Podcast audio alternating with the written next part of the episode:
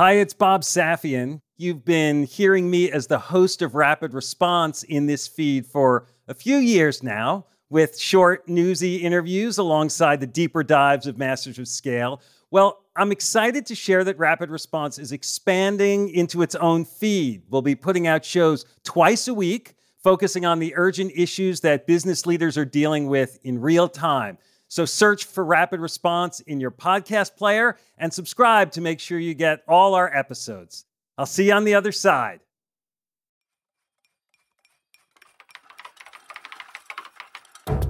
You got to have incredible talent at every position. It's like this huge push. There are fires burning when you're going home. Can you believe it? Such an idiot. And then you go back to, this is totally going to be amazing. There are so many easy ways. So, so what to do? I have no idea what to do. Sorry, we made a mistake. But you have to time it right. Oops. Working at a three bedroom apartment. Stuff that just seems absolutely nutballs. Ten years later, I was like, well, that's just how you do it. We haven't made Just how you do it. This is Masters of Scale. We'll start the show in a moment after a word from our premier brand partner, Capital One Business. I woke up in the middle of the night because I had this nightmare that we were front page news that we've done the stupidest mistake of our life by making this pivot. That's Aparna Saran, Chief Marketing Officer for Capital One Business, and she's recalling a moment from her previous position at Capital One when she was heading up a team designing a new business card.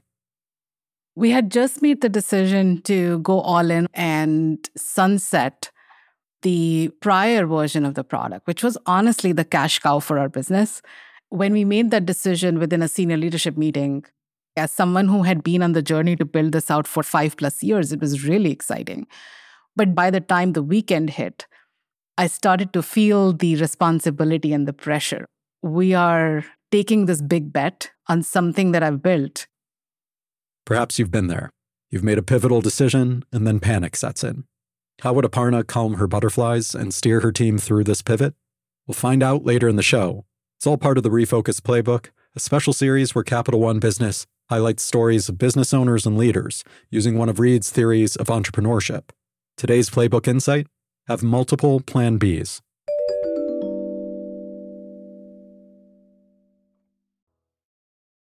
I'm Reid Hoffman, co founder of LinkedIn, partner at Greylock, and your host. Welcome to our strategy session where we partner with a community of entrepreneurs to hear the questions that are keeping them up at night. This strategy session is a little different. What you're about to hear is actually a portion of my virtual fireside chat with Linda Rottenberg, the CEO and co founder of Endeavor, an organization that supports and invests in entrepreneurs worldwide and especially in emerging markets.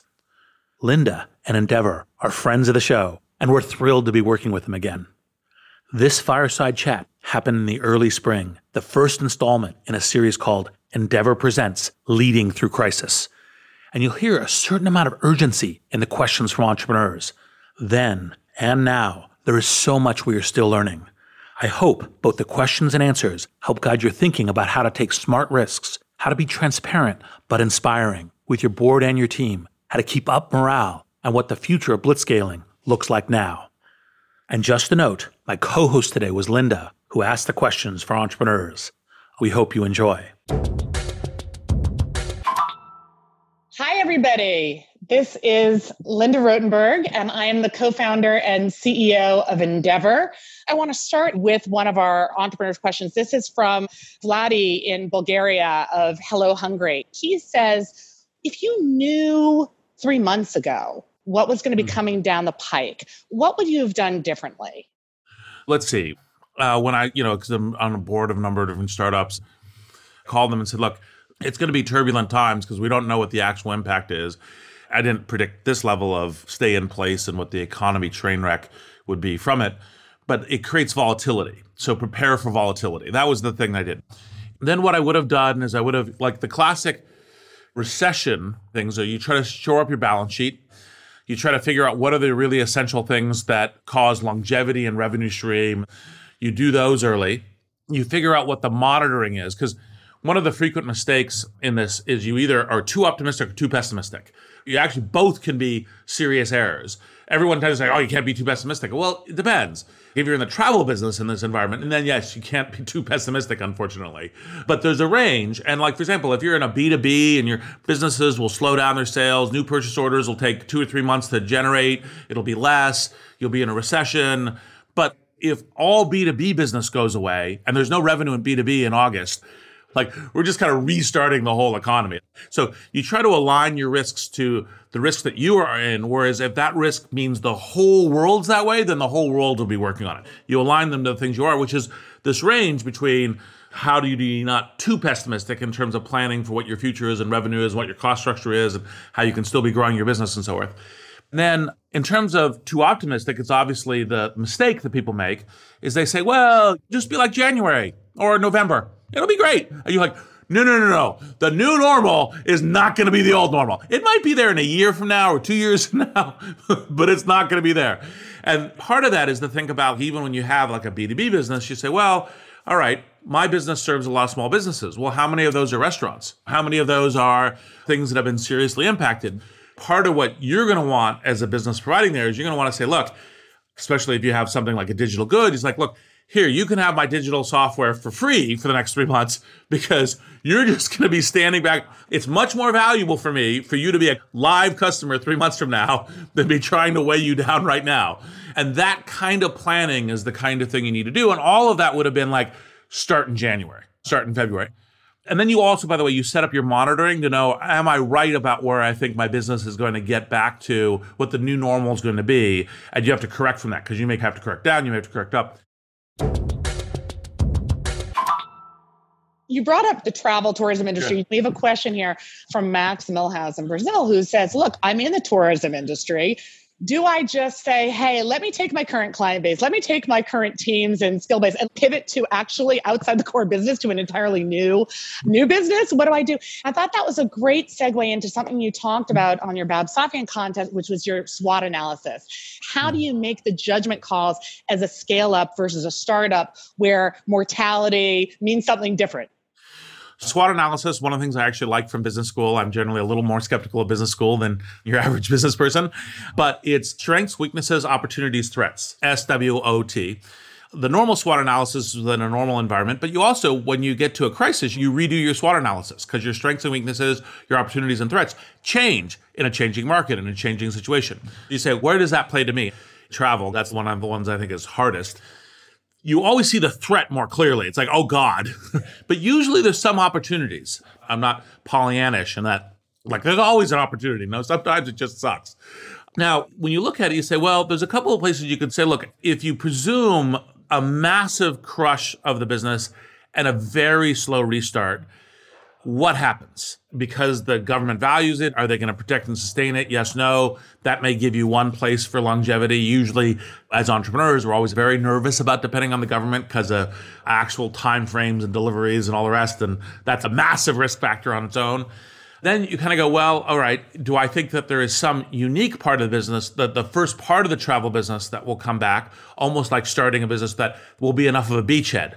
Will there be business travel that will first come back anyway because it's kind of essential and so forth? And there's the ways that I can do that and I can be ready for that. And maybe that will actually resume some, not to the full level, but enough for getting on the beach and starting a business in July or August and so forth. And there's something I could do there is there other parts that are closer or more adjacent to the business? Now, maybe there isn't. Now, the thing that you then look at is say, okay, well, so what if I'm in a place where I think that the highest probability of all the stuff that are adjacent to my business are potentially just random shots in the dark and that isn't going to really work, and I'd rather be more systemic. At that point, obviously, that's the massive pivot. and there's at least two forms of the massive pivot. One of them could be like, let's look at our assets, let's look at the team, let's look at the thing that we do, and just to say, great, we're now doing this rather than that.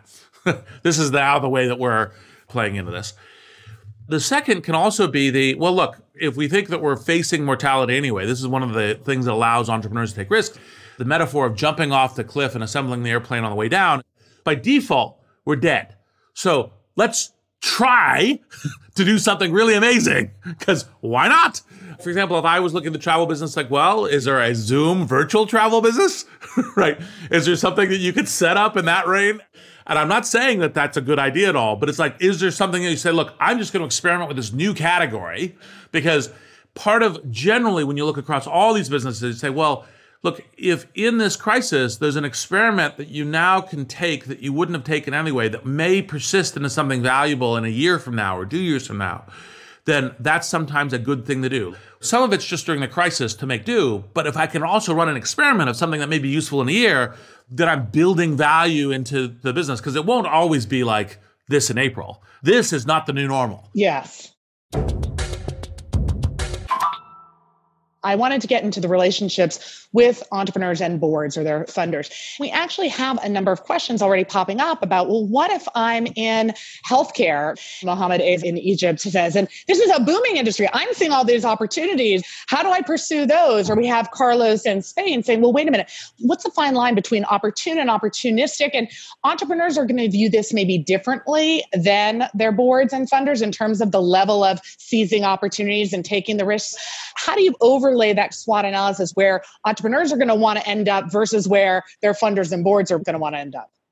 So when you say, look, there are a variety of businesses where there's huge opportunity created. There's huge opportunity created in e-commerce. There's huge opportunities created in medical. There's huge opportunities created in distributed work tools. Look at the boom and Zoom, for example. The fact that there's a good business there. Now, the line between what is ethical and not ethical is pretty straightforward, which is, are you unduly profiting? Like, are you raising prices or are you charging hospitals, you know, et cetera? Those kinds of principles and heuristics are the right way to do it which is to say, look, we're not taking disadvantaged people, people who are at risk, and so we're holding them over a barrel and emptying their pockets, right? We are creating a normal business where we're also being compassionate, being human beings about who are the folks who are in desperate straits where we can do a little something for. It could be a free product, it could be a product at cost, it could be some kind of prioritization, but we're paying attention to that as we do that. And of course, you just do it because it's the right thing to do, because you're an ethical, moral human being who is compassionate for other people in these times. Now, it's also useful in the business because, by the way, the loyalty that people will love you for this is very high. so it isn't 100% selfless. It's still the right thing to do, even if it wasn't. but it does also help with establishing that brand. And there will be a variety of businesses that just have straight out opportunity because of where they are. And you should build into the opportunity. Part of the thing that's awesome about business is say, look, you're building products and services that people need and love and are going to use, and you should continue to do that. And so it's a good thing to be doing those things. And then the be human on that context is make sure that you're not putting your employees at risk. For example, the business in New York that said we can shift our 3D manufacturing to manufacturing face shields. And those face shields could be really helpful for first line responders and everything else. And we're right here and we could do 2,000 a day. And it was like, great, just make sure that you ask your employees, is this the thing that they want to do in heroism? Don't coerce them to do it. And then when they get there, you know, work six feet apart, work with face masks, make your own face shields as a way of doing it and making that happen. I want to shift to teams. So the first question is from Tayo of Paga in Nigeria, and he's asking about the level of transparency with the team on the financial position, wanting to be transparent and showing the P&L summary, but not wanting to freak them out. So how do you balance that as a leader? I think that usually my approach to handling crises as a leader, which this is, of course, just an intense crisis, unique and kind of a bit of an asteroid hitting the economy of the world.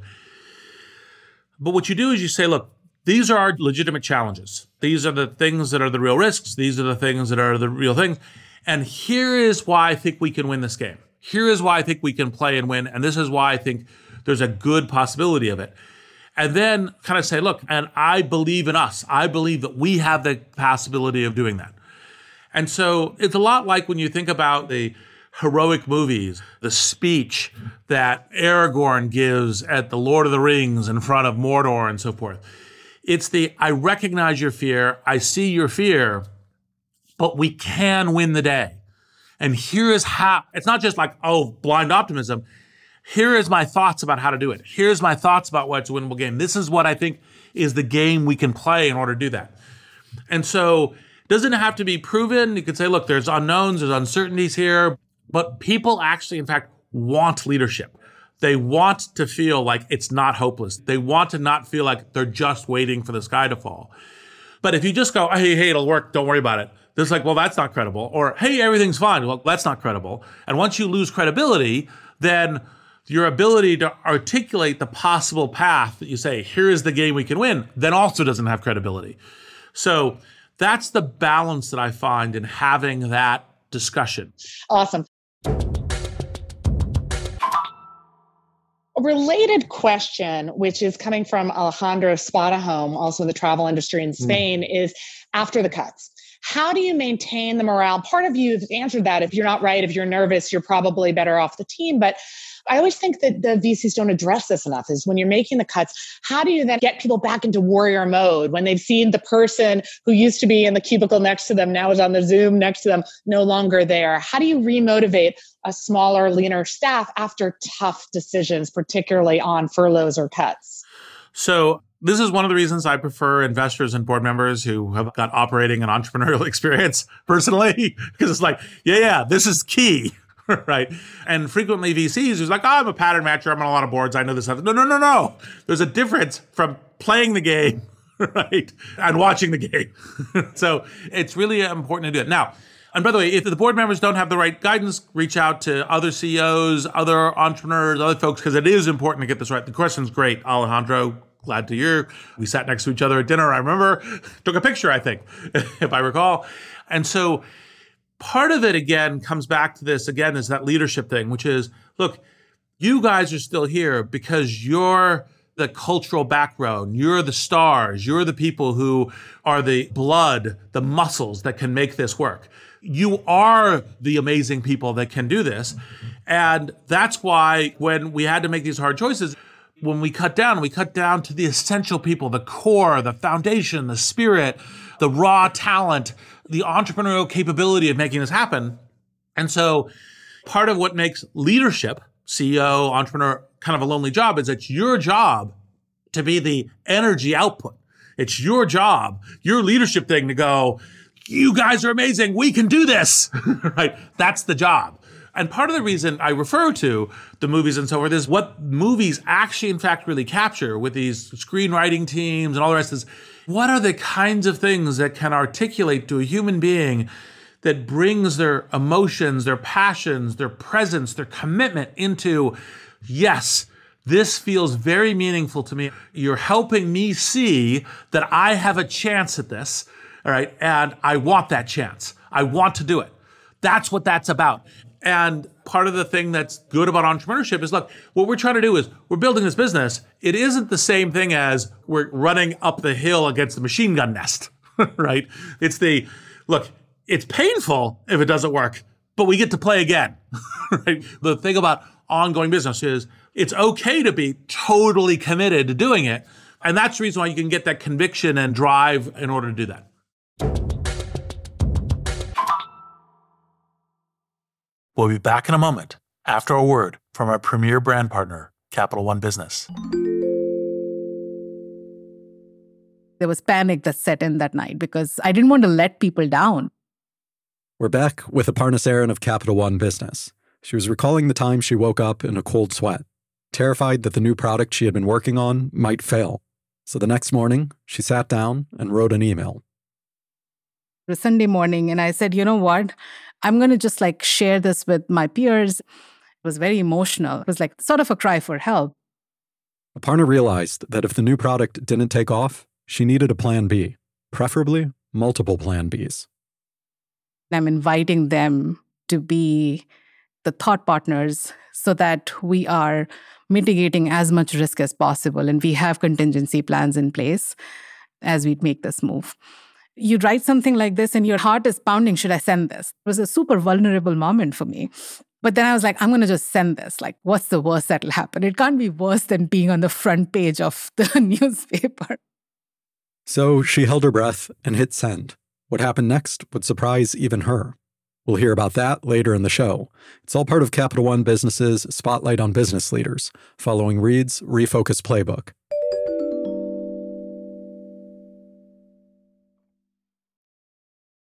we had a couple questions on blitzscaling and nadia from the Lorry in malaysia said okay if you're going to update blitzscaling with a new chapter i assume there'll be a new book. Based on the recent crisis what would be that first chapter that you'd think about? So we have been working on some of this. Surprise I don't know if I know yet what the first chapter is, but I will say a little bit of what some of the themes are, right? So that was the pause. Was like, do we have the first chapter yet in mind? Not sure. Because part of the way that I kind of write books and content is I say, okay, this is an important point, this is an important point. They all kind of relate to each other. One of the weird things is you go, okay, it's more like a network of things where they're all connected. And how do you linearize it? What's the way that it goes into a narrative where you linearize, which is actually bizarrely hard. And so, what I would say is part of the key thing and we've had so much long term of bull markets, we've kind of forgotten about this. But one thing that's always a good thing to be doing is red teaming.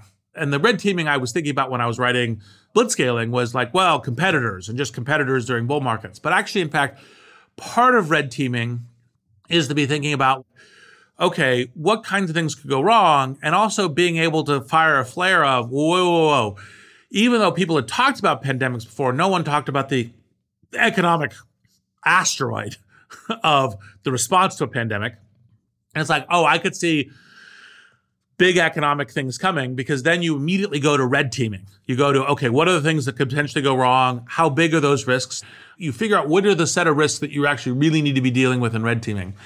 Part of now what we're red teaming is unpredictability of the markets, unpredictability of capital. Three phases probably to recover. One is the immediate crush of the next few months, the weirdness of the coming back online, even though governments will be doing massive amounts of stimulus. And by the way, that means there'll be an environment and opportunities and things happening there. That's the reason why it's not just the end of the world, economically speaking. And then back to where we always try to get economies going, which is just humming and growing and building. And so the blitzscaling part of this is to say, well, Blitzscaling is always relative speed and relative. It's the first to scale that captures the opportunity. And so what it really means is all of these things are changing. The changing capital market, change of product market fit, change of the techniques by which you get to scale, the speed coefficient will also change in difference too. And so, for example, the kind of thing that we were doing at PayPal or like Uber was doing, where you say, look, we just back up the capital truck, right? And we just spend as fast as possible for market growth. Obviously, that's not the kind of blitzscaling that generally speaking you're going to be doing in capital constrained markets. And it'll be a way to get back there. And it's like, okay, great.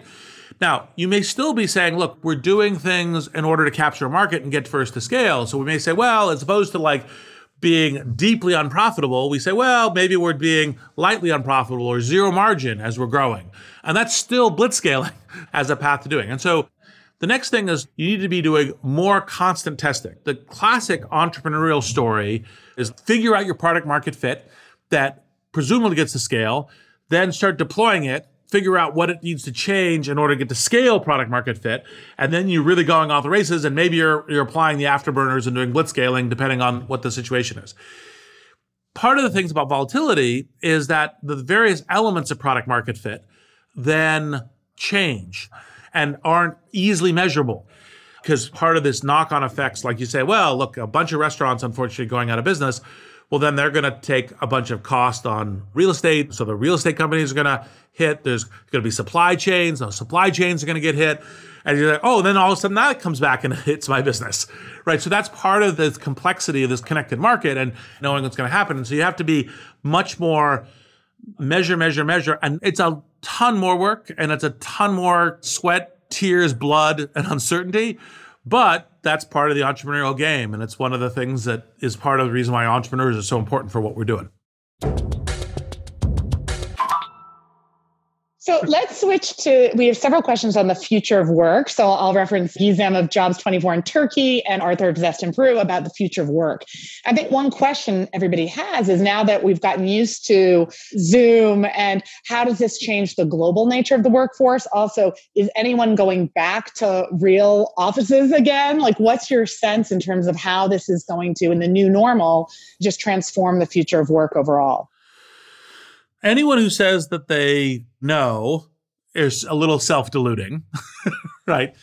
There are some threads that are pretty clearly true. Also, by the way, one of the things to do as a business is to run the experiments. That was a little bit what we were talking about earlier is run the experiments.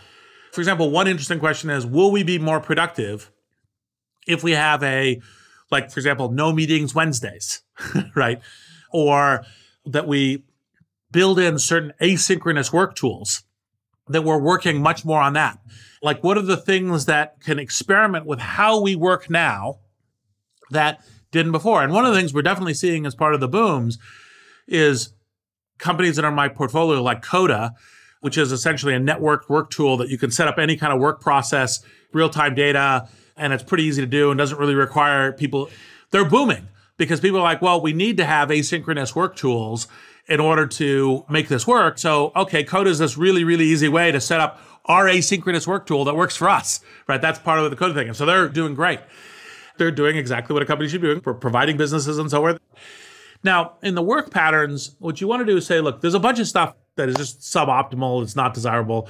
Like we're all here. The ones that have kids, the kids are interrupting all the time and so forth. Then that's not part of a normal work productivity thing to offset against. And so those are just your patching for the near term. But for example, one of the key things that I think a number of companies need to figure out is remote interviewing. Actually, remote interviewing is helpful no matter what. That's actually, in fact, gives you a whole new early screening and a set of different ways of doing it and should be just part of the practice. Similarly, with distributed work, you may now say, well, actually, in fact, with these functions, we can actually do these functions in distributed work. For example, take a super expensive area like Silicon Valley. It's like, well, shoot, we could do these kinds of functions and distributed work and other kinds of locations.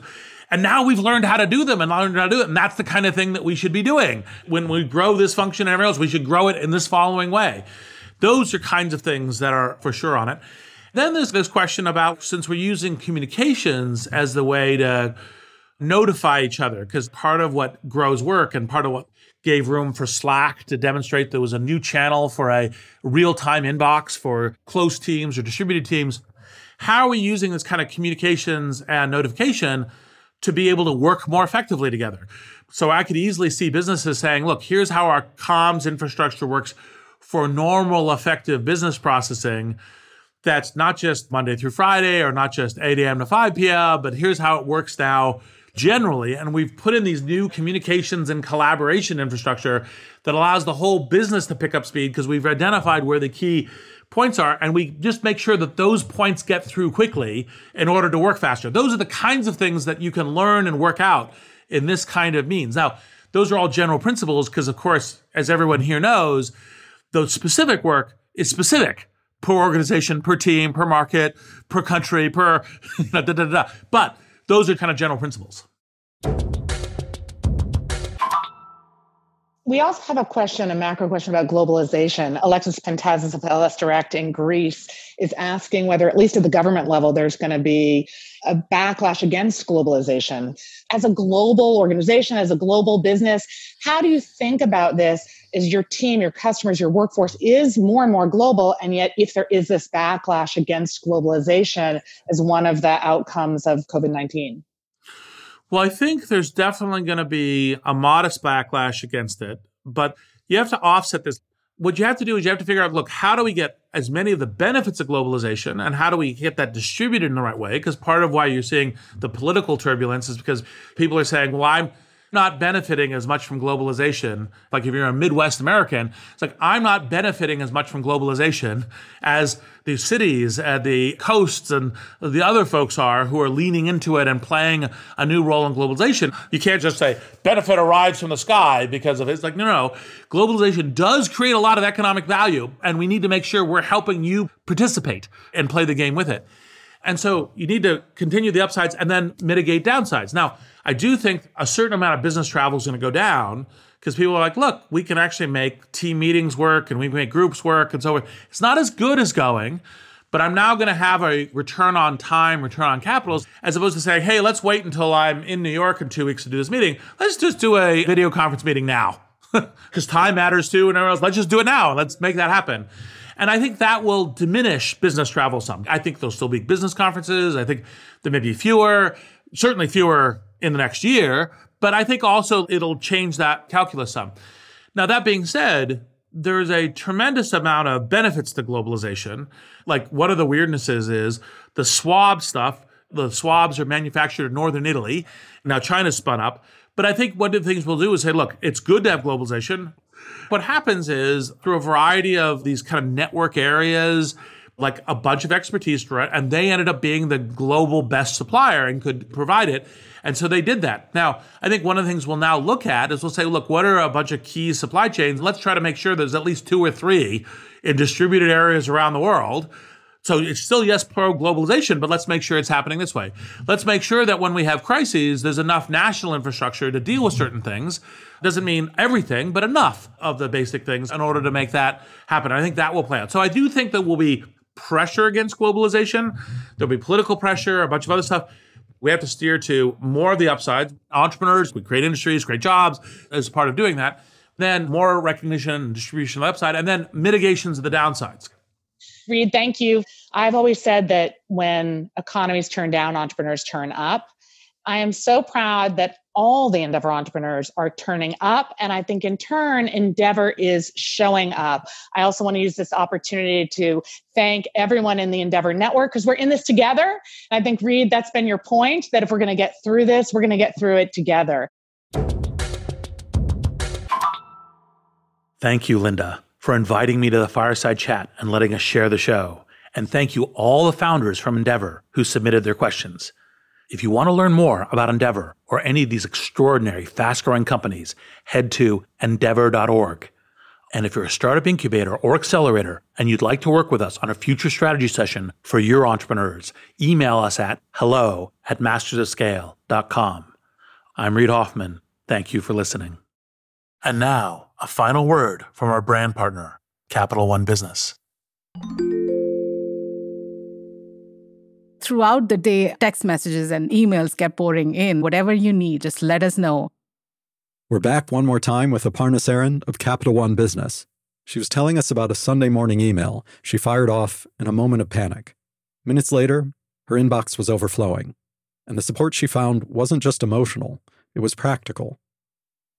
We talked about detailed contingency plans and we created our go to market strategy before we are in full rollout mode, we had stage gates so that we could test and quickly learn and iterate. And within a matter of like six months, as we were rolling things out channel by channel, those stage gates would allow us to pivot if we saw something that we didn't like. That day, Aparna learned a lesson that stayed with her. Having multiple plan Bs doesn't just expand your options, it gives you new opportunities.